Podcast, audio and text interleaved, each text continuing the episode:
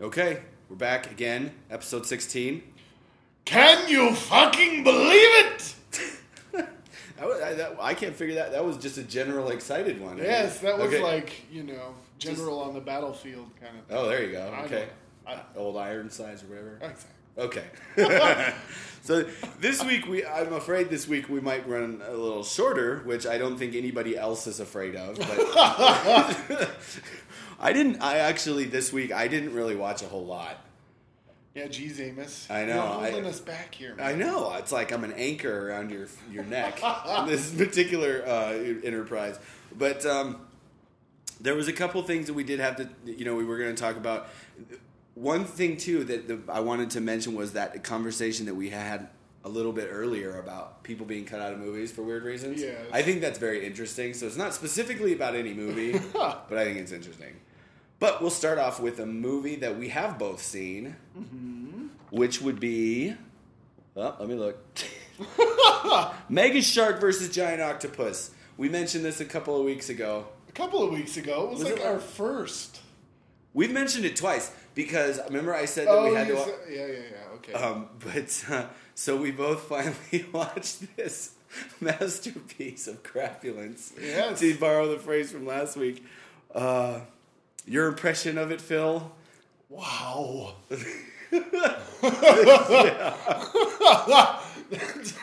One word summary. Yeah. Wow. Yeah. I could I couldn't figure out if it was an, a movie that was direct to video or if it was made for like Sci-Fi Channel or something. No, I think it's direct to video. I think this uh, this comes from a company called The Arsenal, which is most famous for doing the knockoffs of movies that are currently in the theater, you know, like Snakes on a on a Plane was in theaters, and they put out Snakes on a Train to kind of confuse you and get you to rent it. Oh, there, and they have the covers, the video covers that look almost exactly like the other movie. Exactly. So, like, if you go to the video store, it'll be almost right next to it, and you go, oh, either that or you'll see the knockoff and say, oh, yeah, you know. Exactly. Because they did, did they... I thought this was in the theaters. Yeah, yeah. Did Were they the ones that did the Con Air knockoff, too? Probably. You do you remember that? For some reason, that made a big impression on me. I was like, "There, this and the, the cover box wow. looks exactly like Con Air." Yeah. But so anyway, Mega Shark versus Giant Octopus. The story of what story there is.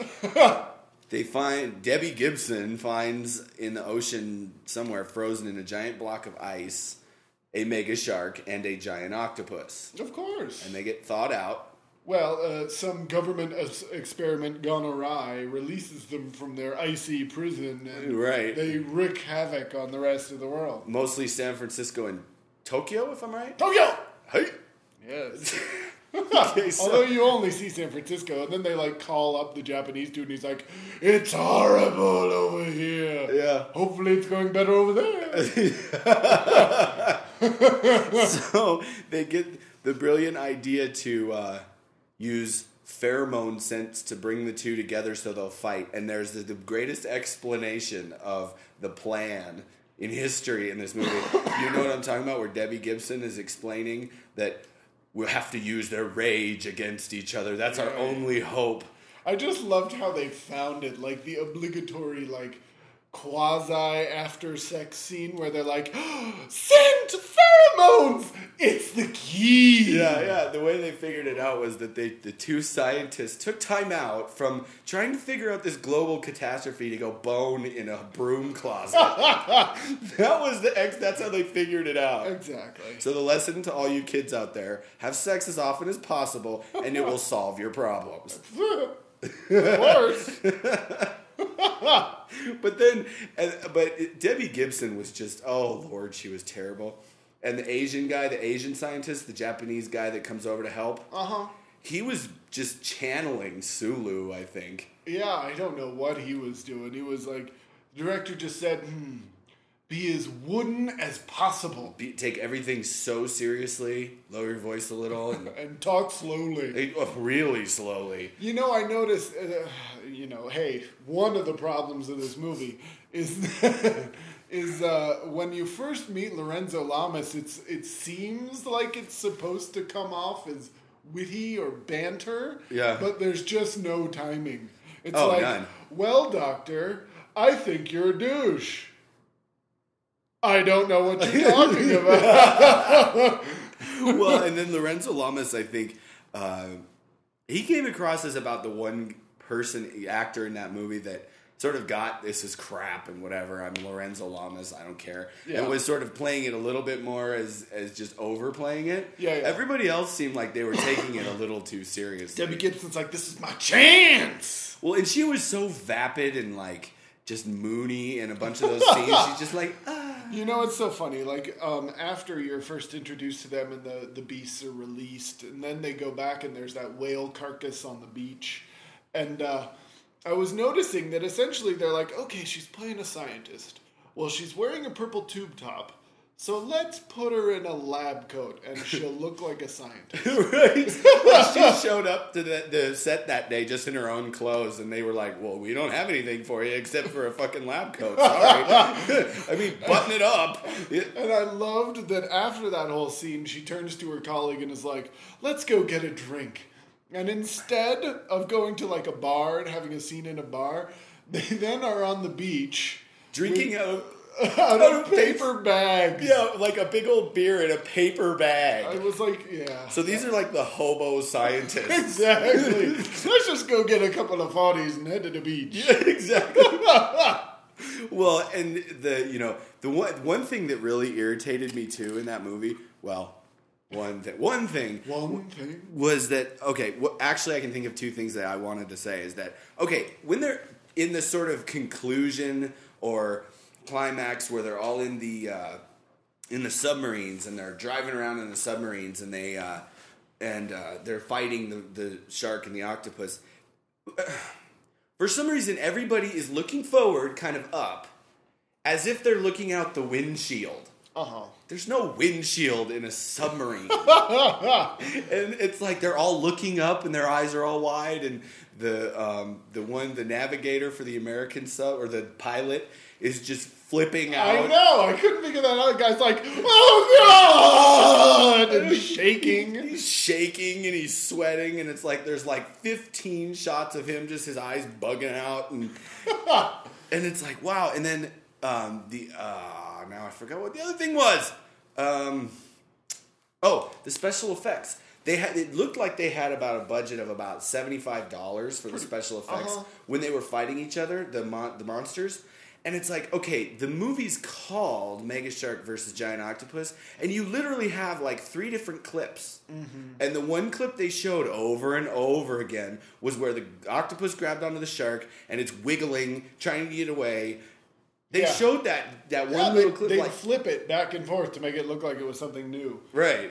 I was like, wow, the octopus has lost like nineteen legs by now. Right, because they kept showing the shot of the shark biting that leg off. Uh-huh. Yeah. And then for some reason, when they the fight was over, nothing really happened. They just both know, sort of stopped just, moving, and they just kind of like, oh, we're done. Down I go. And then, I mean, they were just that nothing really happened. They just sort of stopped and sunk. The most unexplainable scene in that movie was uh, when the when the shark for some reason jumped to thirty-five thousand feet and yeah. ate a seven forty-seven. Yeah. I'm like, uh, why Why would a shark do that? Yeah. I mean, even if it could do that, why would it do that? I know. Yeah. And then, well, the, the, the thing I did, I was a little disappointed in is that I thought it would be one of those movies that was so bad that it's like, you gotta just love it. I mean, well, just it the was halfway wrong. There. I mean, some of it was just so bizarre. I mean, I did keep on, Lorenzo Lamas kept, keeps referring to the... to the shark as Sharkzilla. And I was like, ooh, is that the alternative title? I wonder if it was. It might have been. But, uh, yeah, but it seemed like toward the end, it just, especially the scenes with the with the submarines, when they were in the submarine, and the pilot pulls the gun on the captain, and the captain, who looks like Chris Penn for some reason, yeah, yeah, um, is just, he's just the worst. And I went, you know... I'm not enjoying the crapulence as much as I hoped I would be. This, I'm just seeing it and going, ugh. I guess I was giggling a few times, like after they uh, after they figure out they just want to put them together to kill each other. When you know the, to announce the idea, Debbie Gibson just comes on set and goes, "Thriller in Manila." Yeah, and we left going, okay. movie. Yeah, right. right? And then, yeah. And then one thing, and this is, I don't know why I noticed this, but every every single uh, submarine in the whole movie mm-hmm. looks exactly the same. The Japanese ones, the American ones. The Japanese one looks a little different. Does it? Yeah, it did. Well, it could and have been that like, much different. I did, I did like when um, the octopus just comes out and knocks the wolf pack out of the water. Oh, yeah. And they just kind of like, ding, and they, like, they look like around. Something in a fair, you know? Yeah, they sort of spin around and they just kind of, oh, yeah. Well, and then the octopus, too, grabs the Japanese sub that the... the The the Japanese scientist guy is on. Uh-huh. He sort of he sort of plays with it for a minute, and then uh, uh, just sort of drops it. Yeah. It's like, well, okay. You and make like, me angry. Not so much. I know, right? I'm over it. Well, and then Debbie Gibson at the end when she gets the call from her Japanese lover, she just doesn't. She doesn't say anything. I, I was so I was like, well. She, no, she literally doesn't say I know, anything. I know. And she's just looking at this at the video screen all moody and just, ah. And it's like, I kept expecting her to say something and I'm going, what is the problem here? Did you forget your lines and well, they forgot to reshoot it? I just love that the, the whole thing about that scene was that um, he's like, is anybody out there? And you can see him on the video monitor. Emma! And then he's like, he just waves. Yeah. Hi. I'm alive. Not, you know, help me, I'm sinking to the bottom of the ocean. Or she's just, he smiles and just sort of waves. It's like, wow, okay. Well, and then at the end, too, they have that stupendously stupid scene where the Irish scientist, the old guy, yeah. walks up to him on the beach and gives him some folder. And they look at it and they go, where did you get this? And he goes, the North Sea or whatever. And then they just go, let's rock and roll or whatever the fuck it was. It was like the scene from the... Sequel! Well, it was, it was, it reminded me of that scene from Ghosts of Mars where the where they're like, let's kick ass because it's what we do best. Yeah, and I was yeah. just like, wow, did you really put that in a movie? Hey. But...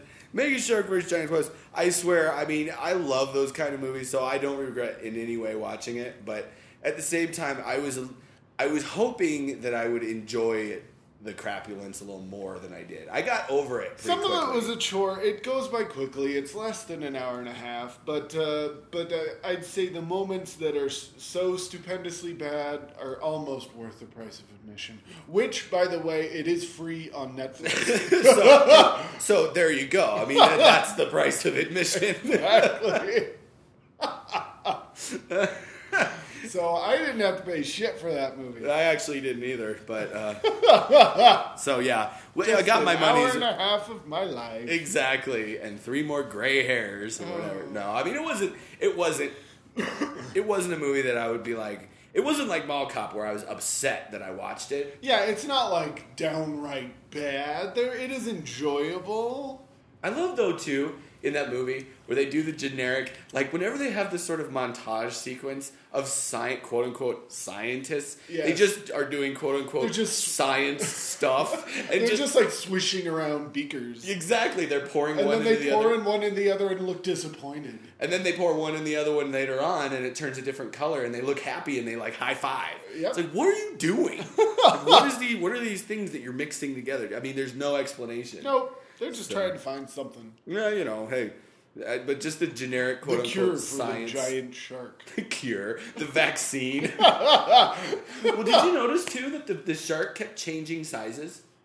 Did it? Yeah. Like, okay, in the scene where it goes and it bites the Golden Gate Bridge in half, yeah, it was huge. And then and then in the next and then the scene later on when it's chasing a submarine, mm-hmm. and obviously submarines are big and they're not... but. It looked way smaller to me. Well, of course, at the beginning when they find the tooth, the scientist says, "Oh, well, the the mouse was ten or eleven feet, I think, unless it's maybe he said meters, but ten or eleven feet ain't the size of that fucking thing." Well, right, you can't bite the Golden Gate Bridge in half with ten or eleven feet worth of mouth. Exactly.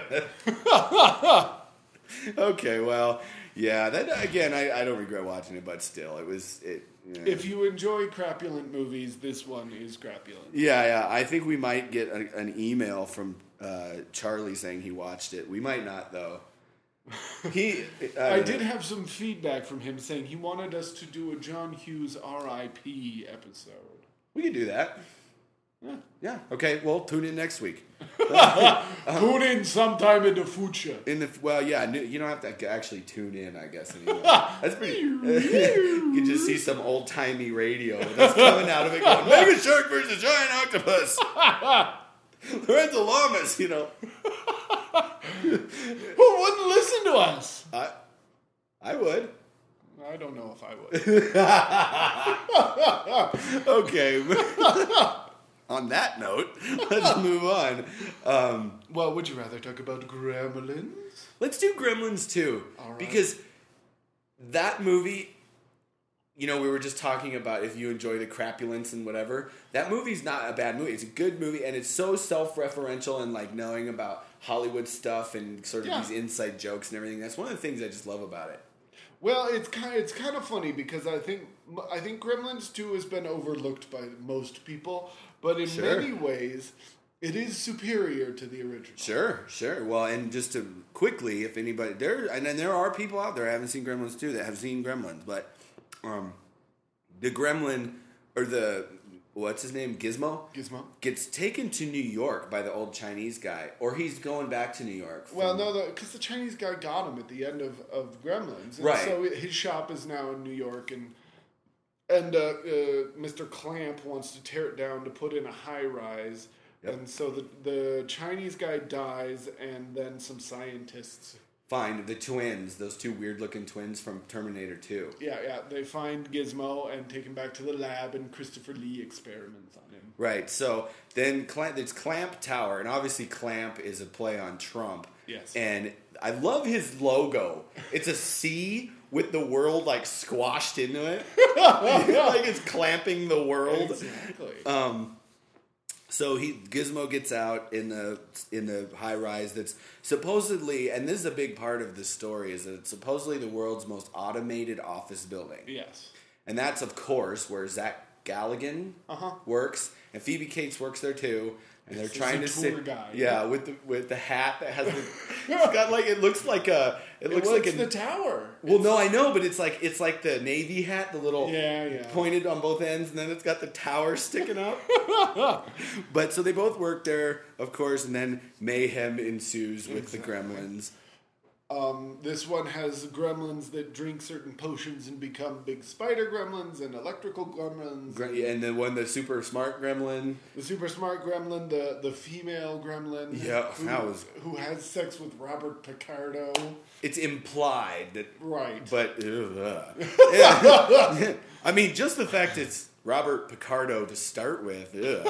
Joe Dante loves Robert Picardo. He was in The Howling. I know. I know. Well, and it's one of those... Joe Dante is one of those guys that really likes his guys. Yeah. You know, the guy who played um, the the sort of crazy guy from the hometown. Yeah, um, yeah. He's in a bunch of his movies. Yeah. Uh, and I can't remember his name, but if I saw it, I'd recognize him. But anyway, so the, the Gremlins sort of take over Clamp Tower. Mm-hmm. And uh, there's just so many weird little... There's it, it, the movie is like a, a joke every ten seconds. Some of them are like the best things ever. I love the microwave cooking with Helen as their T V show on the Clamp Network. Right, and she's just getting drunk the whole time. she's she, just pouring the sherry down her mouth. Yeah, she's like... A little bit for you, a little bit for me, a little bit for you. I love her line where she's like, you, you add a little bit of cooking sherry. Some people use a little, and she pours a little bit in there. She goes... And then she looks, she goes, I use a lot. And then she just takes a big swig off of the bottle. oh, and Robert so, Prosky as the kind of Elvira-esque guy. Yeah, the, he dresses up like Dracula and does the late night Skin show. And movie. Yeah, and then... Um, interviews the, the smart gremlin. The smart gremlin, yeah. Well, and the thing that's so funny about the movie is that anytime there's a joke... about a gremlin having a certain personality trait, uh-huh. somehow they get these little gremlin-sized T-shirts and outfits and just, you know... Because the, the joke is, with the smart gremlin, he drinks the brain hormone, and then he falls down, and he starts twitching, and you just see his shadow, you don't see him, and then when he gets back up again, he's got glasses on. It's like... And I love it. I know, and the thing that's funny is that that kind of thing sounds like you're just telegraphing a stupid joke. Yeah. But it works for whatever reason in uh-huh. that movie. I my favorite joke in that movie, it never fails to make me laugh, is when Phoebe Cates is in the elevator and all the gremlins are attacking the elevator. Uh-huh. And so they, she tells the elevator to stop, and it stops. And then she's like, sound alarm! And all the gremlins just start going, eh, eh, eh, eh, eh. There's like four, there's like twenty gremlins just going, eh, eh, eh. It's the funniest shit ever. I think that one of the, one of the, um, One of the jokes in that movie that I didn't quite get until later on was when Phoebe Cates starts talking about, um, for some reason, that, that somebody mentions Abraham Lincoln. Uh-huh. And she goes, oh, don't mention Abraham Lincoln. Something terrible happened to me on Lincoln's birthday. Oh. Just making fun of the um, scene where she's talking about Christmas yeah. in the first one. Uh-huh. I don't know why I thought that was so funny, because it's like, this is the actor who delivered that little monologue, who's now making complete fun of it later on. So, and the guy that the guy that wrote it, I just watched it recently. I didn't recognize his name at all. It was like something Haas, H A A S, like Charlie Haas or something. I don't know. And I was like, you know, the guy wrote a movie that I loved, and I thought was extremely funny and very clever. Yeah. And uh, then, you know, just. I'd never heard of it again. You know, and then, but then there's parts too where I think it tries to be a little too clever. The part where the the gremlins, like it, you watching a movie and it looks like a film break, uh-huh. like the the film melts. Yeah, yeah. That to me so sort of felt like maybe in the theater it might kind of work, but. I remember seeing it in the theater when I was young, and I, I think it, it kind of was funny. It was kind of funny, but it, like I said, again, I thought it was a little too meta, a little too clever. And the, the I don't know why, the way you talked about the joke that always cracked you up, uh-huh. that never fails to crack you up. The one that uh, that never fails to kill me is where uh, the old guy is interviewing the smart gremlin, and he's like, what do you want, gremlin? Or creature, he calls him. What do you want, creature? He goes, well, we want civilization. And he has that weird voice. British accent. Yeah, and he's like, you know, um, now take this fellow, for example. And this other gremlin is st- is standing there, and he's just got, like, one little propeller beanie on. And he's like, he's like, take a look at this fellow over here. Pulls a gun out and shoots him. And then he goes, now, was that civilized? Clearly not. And then, I don't know. It just, grill, it just cracks me up. It's the best. The, See it. If you haven't, you will not be disappointed. Yeah. It is It is one of the best sequels ever mm-hmm. made, I'd say. Well, it's so much... The I think I like about it, too, as it because it is a sequel, mm-hmm. it plays around with it. Yeah. Whereas most sequels are just straight up sequels, mm-hmm. but it plays around with the whole Gremlins thing so much. I mean, the one that can fly and then gets covered in cement and and, get, and freezes. Becomes and, a gargoyle. Yeah, yeah. I will say this: the one scene in that movie that just annoyed me. The more at times I saw it, and uh-huh. even this last time I saw it, I hadn't seen it in a really long time. The musical number they do. For some reason, I'm just like at the, at the end, very end. Yeah, for some yeah. reason, I just, I, I just was like, oh, I can't watch this. Because they're, they're doing, they're singing, I'm uh, New, New York, York, New York. York. Yeah, come on. It's the only way to end that movie. It's great. The city's so nice they named it twice. Check it out one time, won't you? that, that smart gremlin guy cracks me I up. Always love the way the electrical gremlin looked on the little video monitors, just like... Oh, and then and then the hold music comes on, and then he looks around, and he's like... Ah! And he puts his fingers in his ears and starts freaking out. It's great. It is great. Yeah, hopefully hopefully we didn't ruin a bunch of the jokes for anybody that would go out and watch it based on this, but it, just hearing them doesn't do them justice in most cases. Exactly. And then and then but and then the scene where the gremlins at the end, they're all in the bar, and the one the bartender gremlin's got the little shirt and bow tie on and stuff. I always loved it when the evil Mog is it I think it's when they're still Mogwais. Are in like the frozen yogurt and the fat chicks are all freaking out. Yeah, it's like it's supposed to be health food.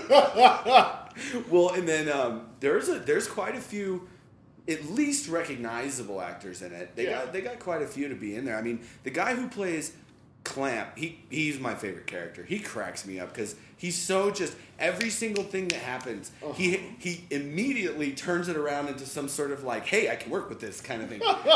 And um, John Glover, yes, he's recognizable. For all you younger people, he was on uh, Smallville for a long time. Was he? Yes, okay. He was uh, Lex Luthor's dad. Okay, and then obviously the the, char- the main characters from Gremlins, Zach Galligan and Phoebe Cates.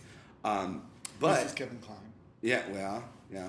But then there's some sort of cameos. Like, I was mentioned the Paul Bartel cameo. Oh, yeah. Which, yeah, yeah. And if anybody out there knows who Paul Bartel is, more power to you, because most people wouldn't.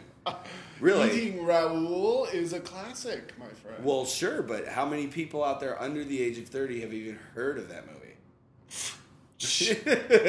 Everybody, right? I mean, come on. If you're not familiar with Paul Bartel and Mary Woronov as, like, the greatest film team of, of independent nineteen eighty-four cinema. Wow, yeah, that's a tall order, Phil. I mean, what was it? They they did Rock and Roll High School together. They did Eating Raoul together. They, what was the other one? They did. They did. There was another one too. Um, and I always remember Mary Woronov better from it. Well, because she's so goddamn odd looking. Yeah, yeah. But then okay, but then Hulk Hogan's in it. Um, uh-huh. Christopher Lee. Christopher Lee as the sort of weird, creepy scientist yeah. guy. Uh-huh. The guys from Terminator two, the twins. Yes. Um, And I swear there was somebody else I was going to mention. I think there are more than a couple of other people. Robert Prosky, obviously. Yeah. Blah, blah, blah. Yeah, but so it's, it's I, I really like that movie. And it's one of those movies, too, where you can watch it and you can still, you can hear all the, they have all the little goofy sound effects. A little bell rings when the one gremlin hits the other on the head. You know, yeah, it goes, yeah. bing! And you're like, oh, how just corny is that? But well, it works in that movie. movie. Yeah. And I, I actually watched it with some kids, and I thought, oh, you know, some of this might be a little scary. But they were actually more scared by some of the stuff in Goonies than really? they were in, than Gremlins. I think because you can tell that in Gremlins, they're fake. Yeah. They're, you know, you know that's not really a gremlin being melted into a pile of goo. Plus, the, the original... See, the difference between the original Gremlins and Gremlins two is that Gremlins...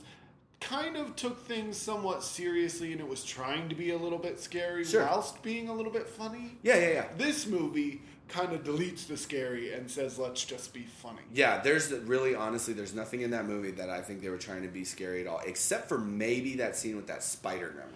Yeah, I never liked that one. yeah, yeah. When the redheaded boss gets caught in the web, I didn't like that. Yeah, yeah. I just, I love her reaction to that too. The best part of, one of the best parts of that movie is that the people in that movie don't react the way you think they would. Like, she's rocking around the hallway and she's going, hello, is anybody here? And then she runs into the web and gets stuck. And instead of going, oh shit, she goes, this is new. And just, I mean, it doesn't even sound like she's worried. She's like, oh, this is new. It's Clamp Tower, and she has that ridiculous accent. Who is that redheaded actress? I have no idea. She, she's been in some movies other than that that I've seen. But probably.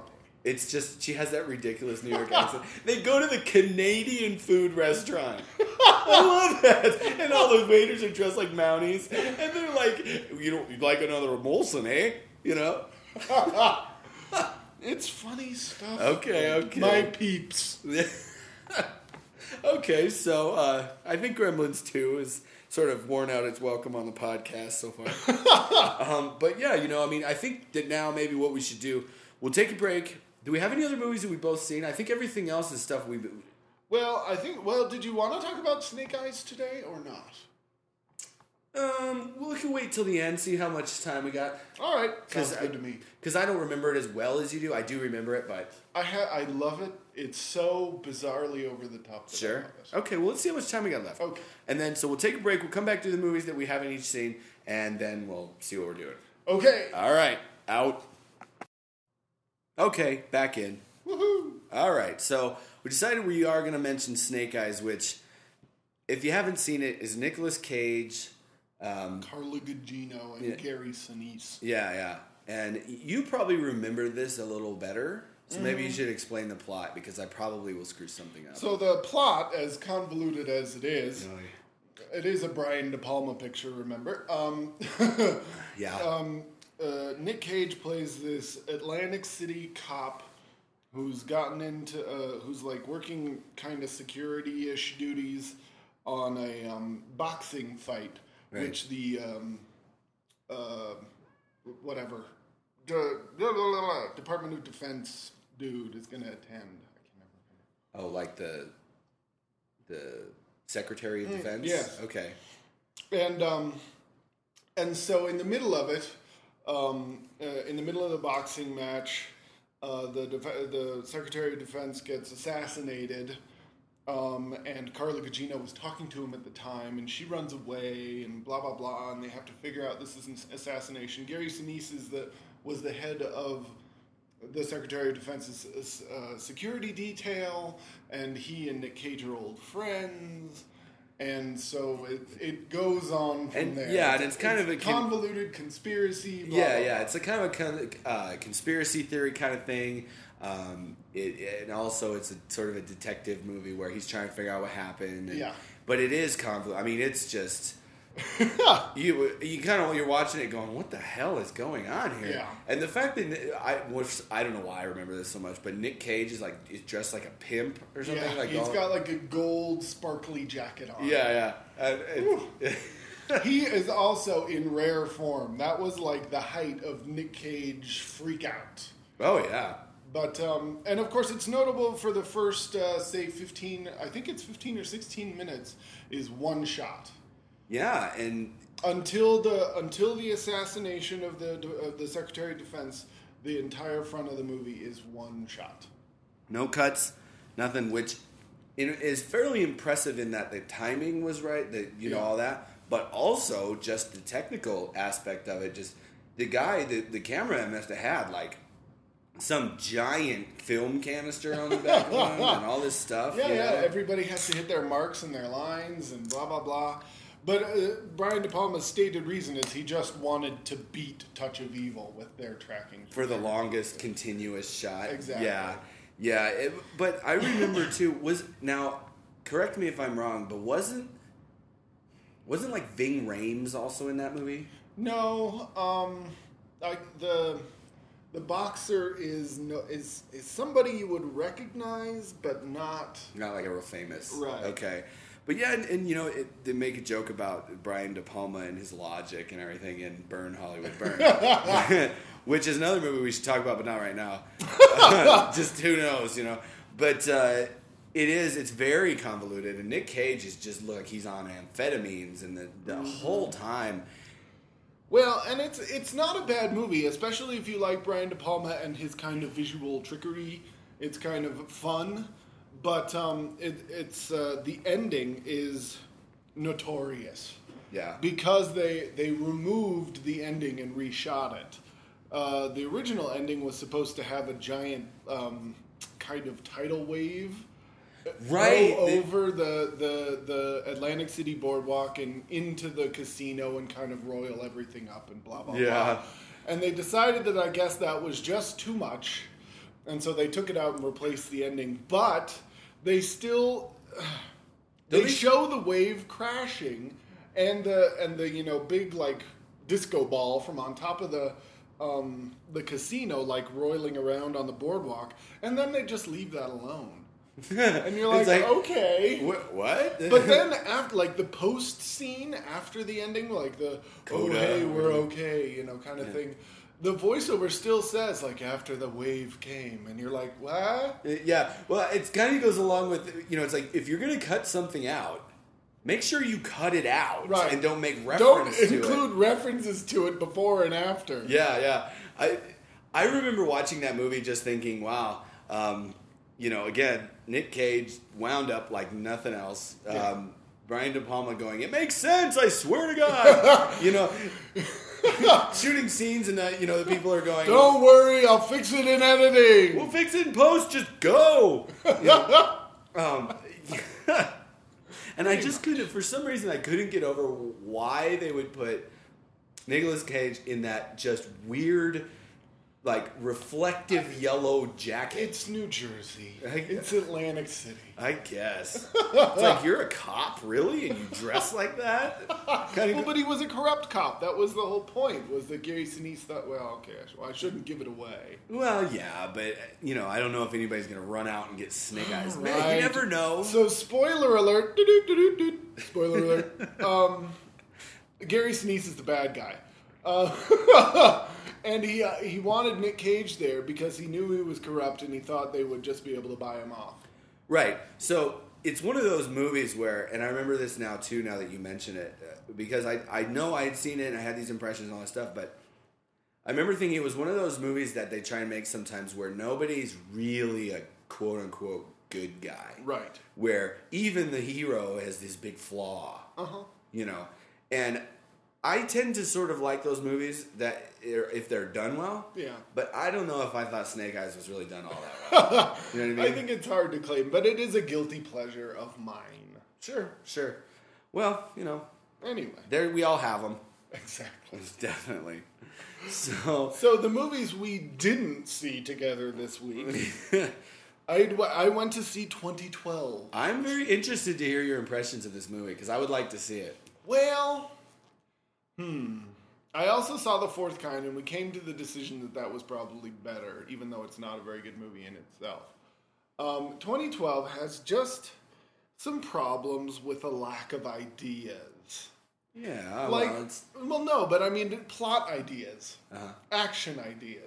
Okay. I mean, the, the basic premise is okay if sure. you want to go with it. Sure. Uh, if you're in the mood to believe Mayan predictions. And sure, yeah. That the crust will just, hey, wander around. Is that what it was? Yeah, is that yeah. what brought on the end of the world? Is that the crust of the earth was somehow Yeah, yeah. Up? Somehow these neutrinos from the sun um, melt the core of the earth, which causes enormous volcanic eruptions and the...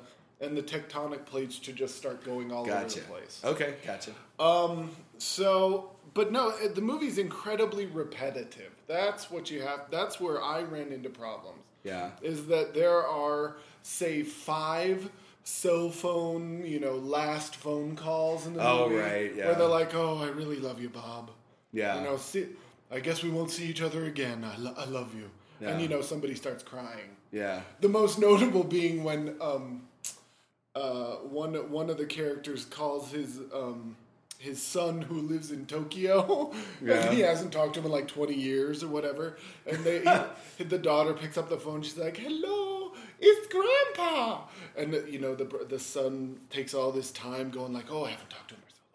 Yeah. And he's staring at the phone, and then like Tokyo explodes, and all and all George Secal can hear on the other end is like, "Ah!" And I'm like, "Shit, that's a bad way.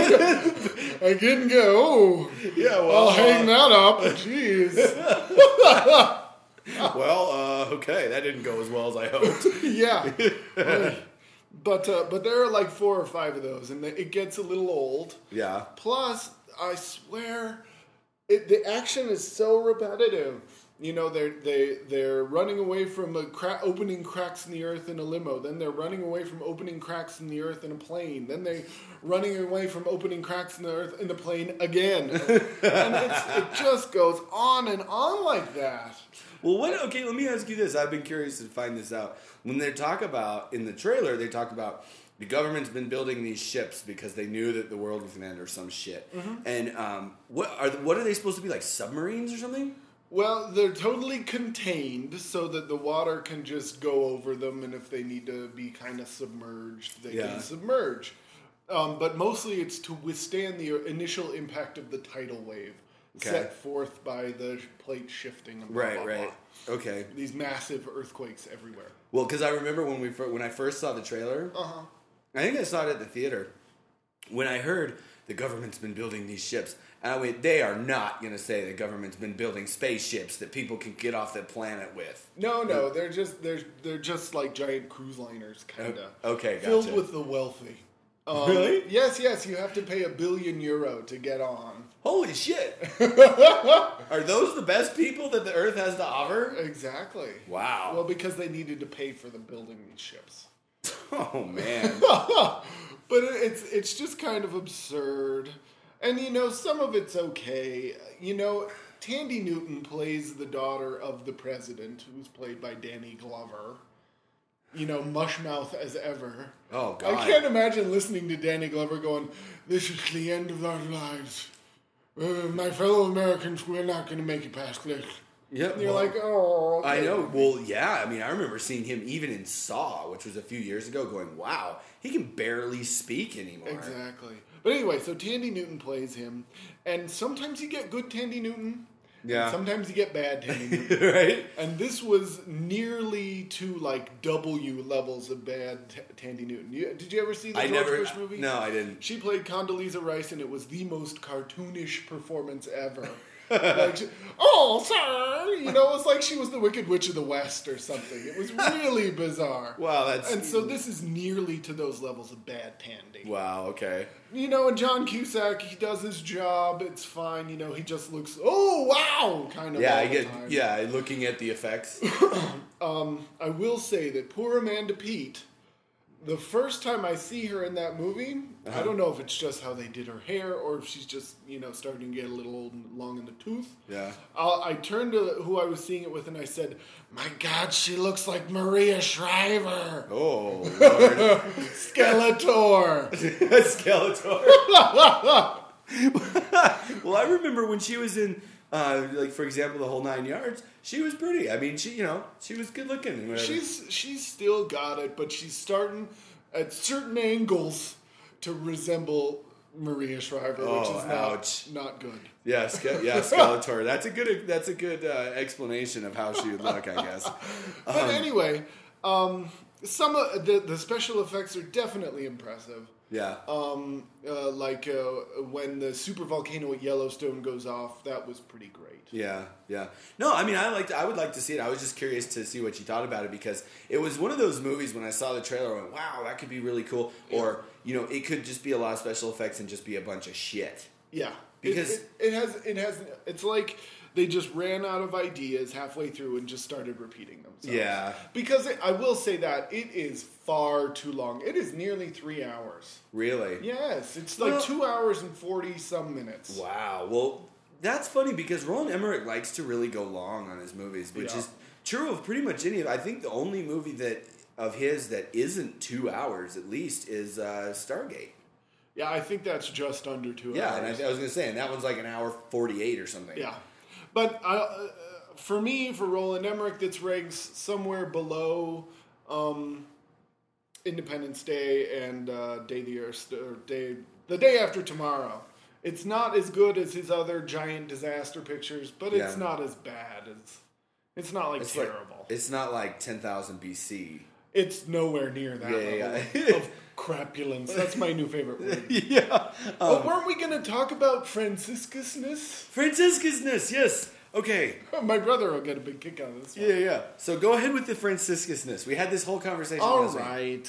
Week. So for those of you not in the know, this is a new word you need to start using. Yes, this is going to be inserted into your daily vocabulary. Exactly. Once you hear it. Something has Franciscusness. Right. And I don't know quite what that means, except it's a little cheesy, a little over the top, maybe. Little, but a little a bit little knowing, bee, yeah. definitely be, but also knowing that it is maybe a little cheesy. True. And thinking to yourself, if you have Franciscusness, if you're a Franciscusness-filled person, yes. you may know that you may not be doing the best job in the world, but this may be doing the best job you can, and you're going to do that job the best that exactly. you can. So James Franciscus.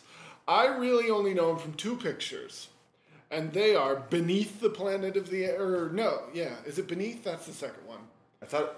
Yeah. Beneath, the one where the cobalt bomb goes yes, off? Yeah, okay. The Beneath the Planet of the Apes, in which he kind of takes the role of Charlton Heston yeah. from the first one. Yep. And uh, does it with relish, shall oh, yeah. we say. That's what I mean by and, the... Um, And then uh, When Time Ran Out. This is like the forgotten disaster picture of nineteen seventy-nine. Um, it's got William Holden, Paul Newman, and Jacqueline Bisset, Ooh, along deep. with Pat Morita and uh, the father from Webster. Oh, God. Hot George Papadopoulos? Yeah, yeah, yeah. How'd I pull that name out? Wow, that was impressive. Um, but anyway, uh, so Franciscus in that movie plays like a land developer on a volcanically active island who just can't take that, yes, the volcano's going off. yeah, no, I know. Because he just, he's like, no! You know? He's like, we gotta get the plane in there! mean, and of course he dies. But um, well, you know what a really good way to describe James Franciscus would be is something that you just said. He would be like a, ch- a like a, a like second a, tier Charlton Heston. Exactly. He's got the beard and everything. Yeah, yeah. I mean, and, and in that movie, honestly, if you just gl- glanced at that movie and it was on, you might actually still think it was Charlton Heston because he's sort of mm-hmm. got the se- he's got the like sort of seventies look about him. Uh, this sort of the studly guy seventies thing. He's yeah. sort of, he's real tan, oh. and he, and he's got the, the beard going, and he's sort of he's sort of chiseled, but not in the sense of like a bodybuilder, right? You know, he's just Franciscus. He's just Franciscus. And I'm sorry, there's just something fun. All right, turn to yourself now, while you're sitting there listening, and say Franciscus. There's something beautiful it just about rolls saying off the that tongue. Name. You, I like we were talking about this last week. And we just couldn't stop saying Franciscus. And then you add the ness at the end, and it's even better. It's Franciscusness. Yes, Franciscusness.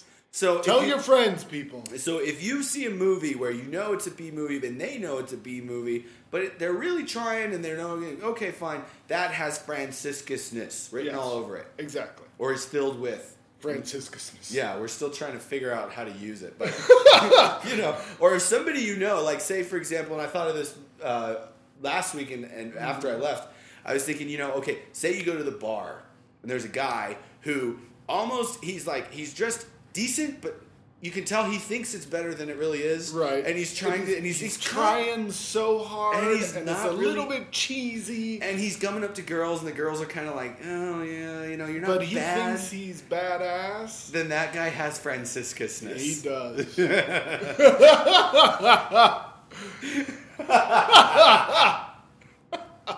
This is obviously funny to us, so just bear with us here.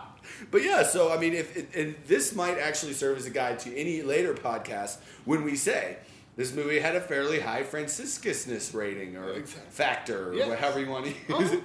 It's the greatest word ever, Franciscusness. And we're done with that for now.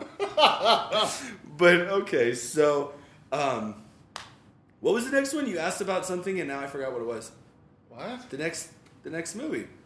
Oh, I don't know. Oh, did you want? You had one you wanted to talk about. Oh well, I saw it, but see, the thing is, is I saw I didn't see the whole thing. I was watching um, Clive Barker's Book of Blood, Ooh. which is actually, and the problem is, is that whenever I started to watch it, it was late, yeah. and I would be like, oh, you know, go lay down in the bed for a little while, watch this movie, because I like to do that. You know, you put it on the computer, you watch it, whatever. But the problem was is I kept falling asleep, not because it was a bad movie, yeah. but because it was I was tired. um, so, was this actually directed by Clive Barker, or was it just so. like one of those Wes Craven presents? No, thing? yeah, I actually think it was written and directed by Clive Barker. And um, Clive Barker is funny. I've never been able to really figure out if I really like Clive Barker, or I think that he's somewhat of a hack, or what? Because well, I've, it's a little bit, it's a little bit on A, a little bit on B, because he is a hack, but he makes these totally disturbed movies. Right, he does too. And I mean, and, if if you go back and you watch Hellraiser, the first one, which he did, it's out there and disgusting. Yeah, sure. Um, I was never a big Hellraiser fan, though. For some reason, that that particular movie just never really resonated with me right. as much. But this movie, this Book of Blood movie, what it is is it basically, it's kind of a haunted house movie. Mm-hmm. There's, um, there's this house that these that there's okay. There's a scientist who wants to go to this house and try and record the ghosts in the house, kind of like these ghost hunter movies on the cable, whatever. Mm-hmm. But then there's also a professor that he knows at a college who is basically saying, well, you can't record this, you can't scientifically measure this, it has to be of the mind kind of thing. Mm-hmm. And she finds this kid who's going to the college who, and I forget how she finds this out, but he's a like a clairvoyant. He he became somewhat of a celebrity, supposedly, because he told his parents that his brother died in a car wreck before it they got the call from the police. Uh-huh. And so then that somehow the news media picked this up, and he became sort of this celebrity in a sense. And he would give people like readings, kind of like an Edgar Casey kind of guy. Yeah. And um, but he's still in college. So Not he's this Criswell. young kid. Not Criswell. It's about the future because that's where we will all spend the rest of our lives. Criswell's awesome. Went on making bizarre predictions on late night television. Anyway. anyway, no, he's not Criswell, but it would, maybe it would have been better if he was.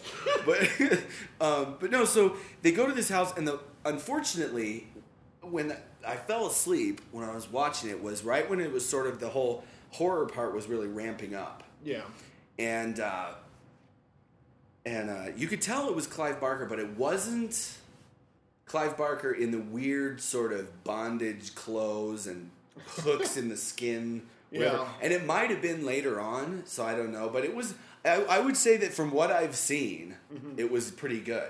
And it was, interestingly enough, shot in Scotland. Okay. W- and at the credit sequence at the beginning, uh-huh. they, it was like in association with like Film Scotland. Yeah. So I'm assuming they got some sort of government assistance Grant, to do it. Yeah. yeah. Mm-hmm. And I was like, and I had forgotten that Clive Barker is English, right? My God, like I was watching Hell, I was watching Hellraiser with Dale the other uh, a few weeks back, and they, on the D V D there have these special features, and you you can watch these interviews with Clive, and that guy has had uh, I'm going to be a little vulgar, too much cock and too many cigarettes.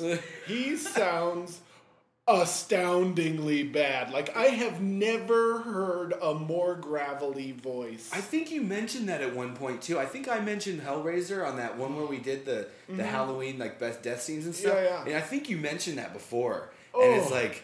It's the it's like it's it's like listening to boulders grind against each other. It's wow. bizarre. I will. I'll have to see if I can look that up, be online or something, because... To be honest with you, and I mean, obviously Clive Barker's a famous guy. He wrote tons of books, and mm-hmm. he did a bunch of movies and stuff. But uh, I don't even know what he looks like. I really don't. Like, he looks I, like a normal guy. But yeah, with but, this really fucked up voice. Well, you know, and, and again, it was one of those movies where I went, oh, this is, you know, it was like better than I thought it was going to be going into it. But right. I wish that I, next week I'll have to say, because I still have it. And so I have to watch the rest of it. But until uh, this I don't have it. Yeah, exactly. So I'm in suspense myself. um, but that's, I think that's about the only other movie that I've seen that I wanted to even really... Okay. Well, you haven't. Um, well, I did want to mention that I watched Push. Okay. Which was not the best movie. Of course, you know, Chris Evans, Dakota Fanning, and uh, Camilla Bell... Jaimin Hunsu. Oh, Lord. You know, this is like a cast of thousands here. Right. Oh, yeah. Uh, for some reason, they said it in Hong Kong. I'll tell you, whoever wrote it, uh-huh. whoever was the screenwriter, spent an intensely long amount of time coming up with his little universe. Okay. Because there are so many, you know, such and suches can do such and suches to so and so's, but not to other so and so's. And it just goes on. It's like really intricate. Okay, so why don't you give us a little bit of the, the plot? The okay, plot because I'm the, honestly, I, I don't know. I haven't seen it. So. Government scientists have uh, working on been working on psychic powers projects, um, and okay. they create these six or seven different psychically powered uh, types of people. Okay, and one is a watcher who can see the future. One is a pusher who can make you put thoughts in your head and make you do things. Right. Um, one is a mover who's t- got telekinetic powers. Right. Uh, one's a bleeder who can um, who screams at a really high pitch and makes you bleed. Okay. And the other's a stitch who can heal the bleed the effects of the bleeders. And wow. uh, there may be a, a shadow who can hide you from watchers. Wow, um, this is intricate. Sniffers, uh, he, and, and the shadows can hide you from sniffers because they can like, uh, I think in the movie they do like, they kind of pick up your toothbrush that you used ten years ago and sniff on it, and they can follow you, you around find the world. You. Yeah, you know, that one's the most uh, stupid one, I think. Yeah, probably. Say, I wouldn't want to be a sniffer. Yeah, what are you? I'm a sniffer. But oh, so they're stupid. All controlled by this uh, group called The Division, which is led by Jaimin Hunsu. And uh, and they're they they're they're trying to create this chemical that will enhance people's powers. Right. And everybody who takes it dies, except for Camilla Bell, who right. they give it to, and um, with the aid of Dakota Fanning's mother, escapes from the division while after she's been given this. Wow. Okay. Extra power. And okay. uh, so somehow they end up in Hong Kong, which apparently they describe in the movie as there are a lot of runaway powered peoples here in Hong Kong. Well, I don't know why. Well, why not, man? I mean, if I if I had if I had a psychic ability that got boosted chemically, I'd totally think I got to go to Hong Kong. Exactly. Be like, what? Duh. So, it seems to me that most of the people in this movie made it because they wanted to go to Hong Kong. Um, and and it just kind of, I don't know. I like Chris Evans more and more. I think he's maturing. You know, in, in this movie and in Sunshine, he's no longer just the kind of prick that he used to play in Cellular and uh, the Fantastic Four. Yeah.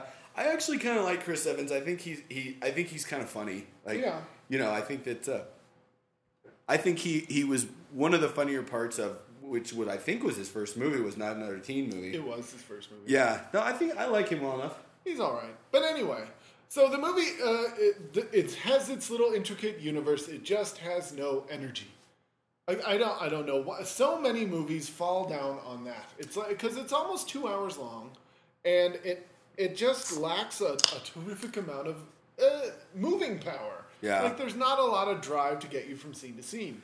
See, I don't get that either. Why is it that, okay, these movies that, that obviously from what you're saying, the guy who wrote this movie spent a lot of time on this and was like, okay, this is what hap- this is what I want to happen, and yeah. blah, blah, blah. Why is it that in those movies that where you could tell somebody really put a lot of effort and stuff into just falls so flat, you're just like, okay, that would have been good if it was just not so flat. Yeah.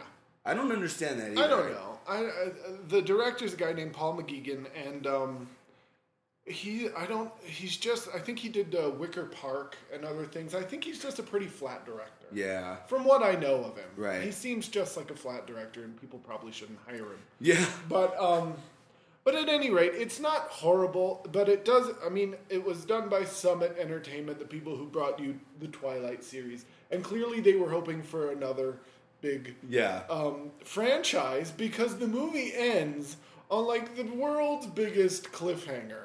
And you're like, well, you're not going to get a sequel. Yeah, right? It's like, well, you probably maybe you should have gone back and made a different ending, considering you know at this point you're not getting a sequel. Exactly. Um, well, I, I remember it was funny when you had said that you watched it. I it took me a minute to remember, but then when you started to describe it, I went, oh yeah, yeah, yeah. Mm-hmm. And so that would be a kind of movie that if it was done well, I think I would really like. Yeah. But it doesn't sound like it was done that well. It has moments where I'm like. I, It's like I'm watching it, and there are moments here and there where I'm like, God, I really want to like this movie. Yeah, yeah. But it never quite gets there. Oh, that's so frustrating, too, because when you're watching a movie and you're going, God, if this was just a little bit better, I would really like this movie. Exactly. And then it's that, to me, is almost a little more disappointing than if you see a movie it's where so you're just like, this fucking sucks, you know? Exactly, because those you can just dismiss. This movie, it's right on that margin where you're like... Fuck, I want it to be better. Yeah, I really want this movie to be better. yeah. yeah, no, I know it's. Ex- I know exactly what you mean. I, I really do, and and especially and especially when somebody comes up with an idea that is a, sounds like a pretty good idea, mm-hmm. you know, when it comes to the psychic powers and all that stuff. Yeah. So, if you were one of the psychic people, which power would you want? Um, hmm. I guess I'd want to be a watcher so I could see the future. See, I'd want to be a pusher. To make people do what I wanted. Yeah. You know, that Some would be a pretty good one. Yeah. You could, you could do a lot with that. I don't think... See, the worst one, it seemed to me, in the movie was to be a shadow. Because, like, they find the shadow to hide him from people, and he just kind of stands around. And he's like, hey, I'm keeping you safe. You're like, wow, that guy's got a terrible experience. Exactly right. Oh, yeah. Oh. You know, I can't do really anything very cool. But. I know. I just stand here, and nobody can see him. I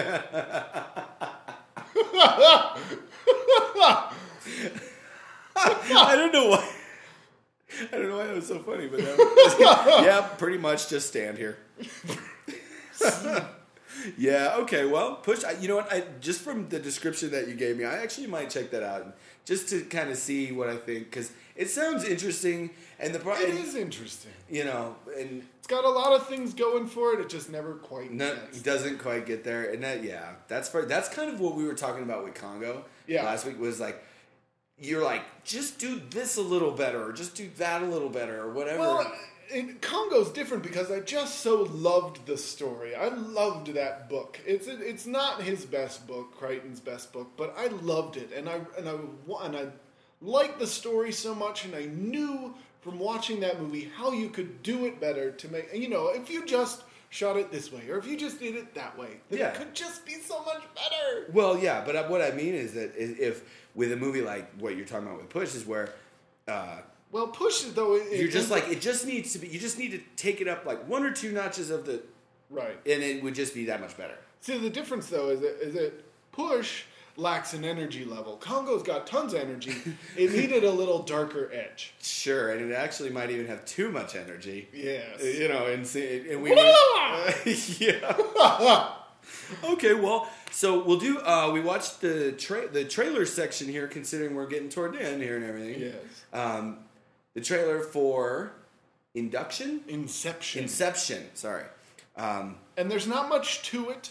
Uh, it uh, it's on on demand. I don't know, for you people who live in Comcast land. Yeah, yeah. Um, well, but it's the new uh, Christopher Nolan movie, right. from the director of The Dark Knight, Dark Knight, Batman Begins. Yeah, yeah. The Prestige. Yeah. Well, with Leonardo DiCaprio and who was the uh, Michael Caine. Michael Caine. That's right. Uh, so basically, the trailer. My impression of the trailer was that.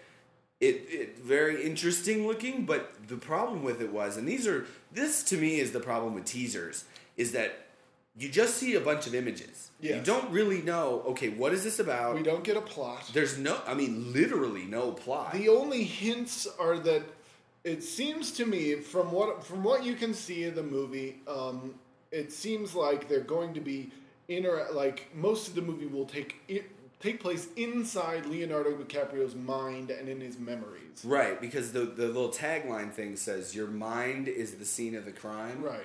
And uh, I, that there's a scene in the in the trailer that I thought was really cool, which, I mean, it's it's not like it's never been done before, but it looked very cool, where these two guys were somehow, they were like fighting in a hallway, and the hallway was rotating. Yeah. And so these guys would, the one guy was running... on the floor, but he was bent way over because it was tilting. Right. And then it flipped over, and they hit the ceiling, and then it tipped over again, and the guy went all the way down to the end of the hallway. He fell all the way down to the end of the hallway and crashed into the elevator doors and stuff. Yep. So, I mean, I think it looked very interesting, but the problem with it was, to me, that a teaser, you're supposed to go, oh, you know, hey, what's up? What's, what's going on with that? Or I want to see that or whatever.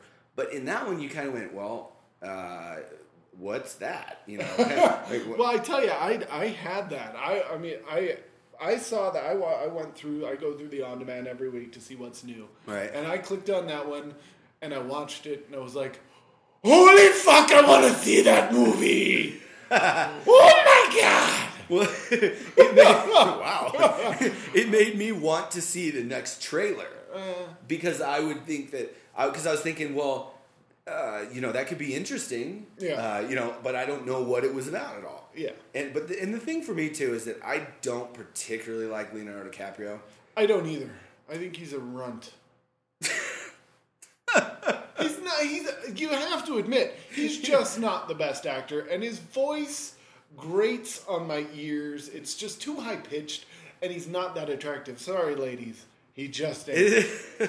Well, and the thing that for me is that I think that one of the reasons I don't particularly like Leonardo DiCaprio is that he considers himself one of these actors with a capital A. Right. And I'm going, well, you know, he's a pretty good actor. He, he is, but I wouldn't say that he's like the best actor out there. No. But he thinks he is. Yeah. And he'll only take these movies anymore where it's like this a big important movie and all this stuff. Maybe not that one, but stuff like Blood Diamond.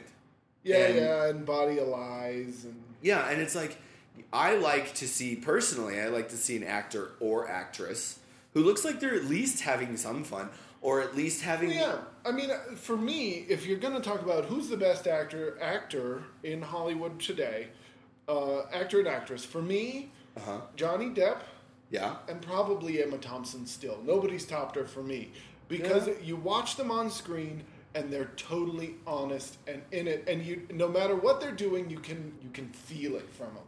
Sure. You know, Johnny Depp in the Pirates of the Caribbean, he should have gotten Best Actor. Yeah, he really. was He was ten times better than, I think, Sean Penn won or something. I can't remember. Yeah, and you know what? I remember that, too, because you went, now that guy is that character. That is him. That, and he's He's charming and he's funny and he's having a good time. Inhabiting it. Yeah. With Sean Penn, and it's always my complaint against him, you watch him act. You can right. see the wheels turning. Him acting right. as opposed to seeing the character that right. he's playing. Mm-hmm. And I remember having that conversation with you, and that's, I think, why I don't like Leonardo DiCaprio so much. Yeah. Because you can always see that you watch Leonardo, Leonardo DiCaprio act. You yeah. don't watch a character. Uh-huh. I think the last time that I can say that Um, I saw Leonardo DiCaprio in a role that I thought he was really good at, whereas I'm watching the character, was probably Catch Me If You Can. Yeah.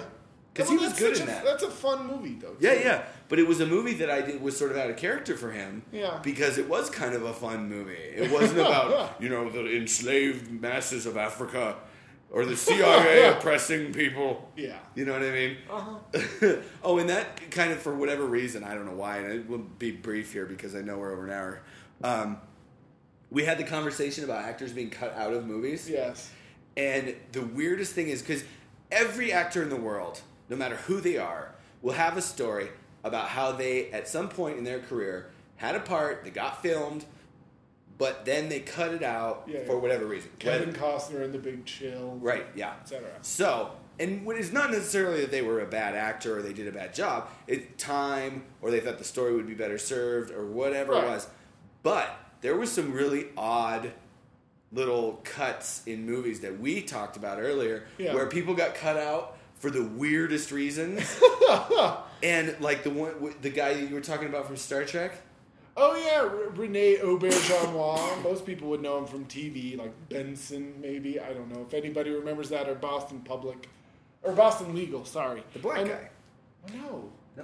Uh, the... He was also, he was on Star Trek Deep Space Nine. He was the... Oh, yeah, okay, sorry. Never mind. I was thinking of somebody else. Go ahead. I knew what you were talking about before, but then I was like, wait a minute. Okay, never but mind. Anyway, so in Star Trek six, um, he was cut out. His whole plot line was cut out of the original in theaters version of the movie, and then they put it back in for the D V, for the v- video release. Uh-huh. And so I remember reading this story about him where he was like, somebody came and congratulated me on that movie, and I didn't know what they were talking about because I knew I'd been cut from it. But yeah. somehow they put me back in. yeah. Well, and then what was the one? Oh, Paul Bartel we were talking about from uh, from Gremlins two. Yeah, yeah. And then he was in Escape from L A. And, you got, and I don't remember this at all, so you got to yeah, tell yeah. me this one. Okay, in Escape from L A, in the theaters, I, I I don't even think, I don't think you can find a widescreen version of that, but maybe if you could, um, you I might you see can. him. I think even the D V D release is in is it is in full screen. Full screen. Oh wait, um, okay. But but anyway, uh, but anyway so in on in the theaters when A J Langer, who's playing the president's daughter, is jumping off of Air Force One or whatever, uh-huh. um, in the background is Paul Bartel for no apparent reason. Yeah, like he's just standing there. He did. I asked you before. I was like, did he even have a line? He no. had no lines. It was like, hey John, can I be in the movie? Sure, stand over there. Yeah, don't say anything, but just stand, you know. And so A G. Langer gets off the plane, and that's the end of Paul Bartel. Um, but, uh, and then when you watch it now on video, all you can see is A J. Langer. You can't see off to the left, there should be Paul Bartel. I think right. you might see like half of his arm. Well, see, that's funny because, okay, and I was going to ask you this before, but I was going to save it till now, is that, okay, if you, you know how there's so many weird union rules and blah, blah, blah about right. stuff in Hollywood. Well, if you're in the movie, uh-huh. and you're standing there in the movie, but then on the D V D, you, you're cut off because it's not widescreen, do you still have to be credited even? Or, like, uh, paid? Or honestly, originally, I don't think he was credited in that movie. We don't have to credit anybody that doesn't have a line. Right. So, you I know. Because I remember, I don't, you know, most of you people out there aren't going to know who Paul Bartel is. I recognized him, and I was like, Paul Bartel! Why the fuck is he there? yeah, yeah. Well, and, and it's like, and I talked about, too, when, in the movie Aliens, mm-hmm. where I had watched that movie a bunch of times on cable or D V D or whatever, but then one time it was on just a network station, it was N B C, whatever, oh. you know, Channel nine. Yeah. Uh, and I'm watching it, because that's one of those, that's another one of those movies where if it's on, I'll watch it. Right. You know. And well, I, so, go ahead. I was just going to say, and I don't even like watching movies on network T V, even cable T V, where they have to edit them down and right. take put in commercials and all that stuff. It drives me crazy these days. And I, maybe I'm becoming a real snob about stuff like that, but it just it I can't do it. Yeah. But anyway, there are certain movies that I'll watch, even that way, that I think, okay, I'm going to watch that, and it's on. Well, when I, when I was watching on the, the network version, there's all these scenes that got put back in. Yeah. And that weren't in the video version or anything. Uh-huh. And I'm going, and I'm watching it going, what the fuck is this? Yeah, I've seen versions of Aliens where, like, they have the scenes of Newt's parents finding the ship, and they're the ones who get the aliens. And right, all that and then stuff. There's the, the ones I remember, too, from Aliens was this, there was scenes where they had set up, and I could see why they would take them out, mm-hmm. you know, because they were not really needed, but they had set up these automatic guns in the hallways. Right. So when the aliens came down the hallway, they would just blow them away until they ran out of ammo. Uh-huh. And I just remember watching those scenes going, where is this coming from? Like, yeah, is this yeah. new? I remember the first time I saw those, one of my um, one of my history professors in high school was like a, a film reviewer for Casey Kasem's Top forty magazine. Wow. Don't ask me. Okay. And, um, and so he had like literally a thousand laser discs. Ooh. And so and I started a film club, and one of the movies we watched was Aliens, and on the laser disc it had all those Uh, taking out scenes. Yeah, that is so weird though too, because there's certain movies out there where there are like five different versions floating around. Mm-hmm. The one for D V D, the one for video or for V H S, the one for Laserdisc, the one that was on network T V. Yep. It is so weird to me that there are just all these versions out there with different pieces of the puzzle. Right. Well, and, and well, it's so funny though. The one the talking about this, it reminds me that every now and again you can turn on, I think it's T N T. Uh-huh. And they'll be showing that weird, like, four and a half hour version of Needful Things. Well, have you that? ever seen that? No. The movie, the movie itself, if you go and rent it, is like two hours ten. Yeah. They doubled the time. Really? There was that much stuff they didn't include in that movie. Well, I could see how in that story that would be true, but right. at the same time, if you're making a movie out of it, why shoot all that anyway? You're not going to release a four and a half hour version of fucking Needful Things. But it's, it's there. there. T N T will show, I think it's T N T shows, or U S A will show that four hour version of That'd the movie. That'd be interesting. I'd like to see if I could find I've that. I've never somewhere. finished it.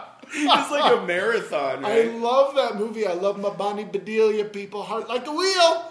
But um, but I've never actually finished the gigantic Needful Things. All right. I actually didn't even know that was out there. I'll just yeah, see that. Yeah. Look for it. Okay. All right. Well, uh, I think that's about it. Anything else uh, we got on the plate today? I don't think so. All right. Just want to mention, I don't know why. I was going to say this at the opening. Yeah. And it's so inconse- inconsequential that I have no idea why I'm even saying it. This is the first time we've done a podcast before the sun went down. This is true. I don't know why. Hey, for some reason. It feels it's not, like you know below zero. It, well, hey. It's like throwing me off a little bit. It's like sunlight. I can in the window. See you. In I, this. I know, right? We have like you know we have some. Jesus Christ, it's distracting. It's like well, no wonder we haven't done this before dark. um, All right. No, uh, so I don't want to make it two weeks in a row. So where can you reach us? We can you, we can be reached at canufbi at gmail dot com. We are available on iTunes. Yay. Which yay. Um, we, oh, we had a trivia question. Did we? Yeah, we did, and there was a line from a movie. Oh, crap, I remember this earlier. All right. We've stumped ourselves, people. Okay, you're not getting it because we didn't get it We're either. Going to have to go back and review yeah. the previous okay. episode to find out what the God, fuck our trivia question was. I wish was. I could remember what it was because it was funny to me, but okay, whatever. Anyway, so, to reiterate, G, uh, canufbi at gmail dot com. Look for us on iTunes. For some reason, and I don't know if I had told you this before, and tell the listeners too, for some reason iTunes, the iTunes store, uh-huh. they only put up certain numbers of podcasts if you go and just do the categories and stuff. Right. So if you're looking for us on iTunes, which I don't know if you are or not, you actually have to do a search for Can You Fucking Believe It? And it comes up and everything. But yeah, yeah. I, I we haven't made it into the... We're not popular enough to just come up under movies. We're not quote-unquote... featured yet. But we soon will be, people. You gotta help us out here, people. The public is what determines this, not us. Exactly. Tell your friends to listen to our dumbass podcast. Tell your friends, tell your family, tell your dog. At least download it, then they can delete it. I don't Exactly. care. Just download it. Because that counts as a download. Exactly. Alright, man. Alright, well, take us out, Phil. Can you fucking believe it? place. All right, be back later. Woo.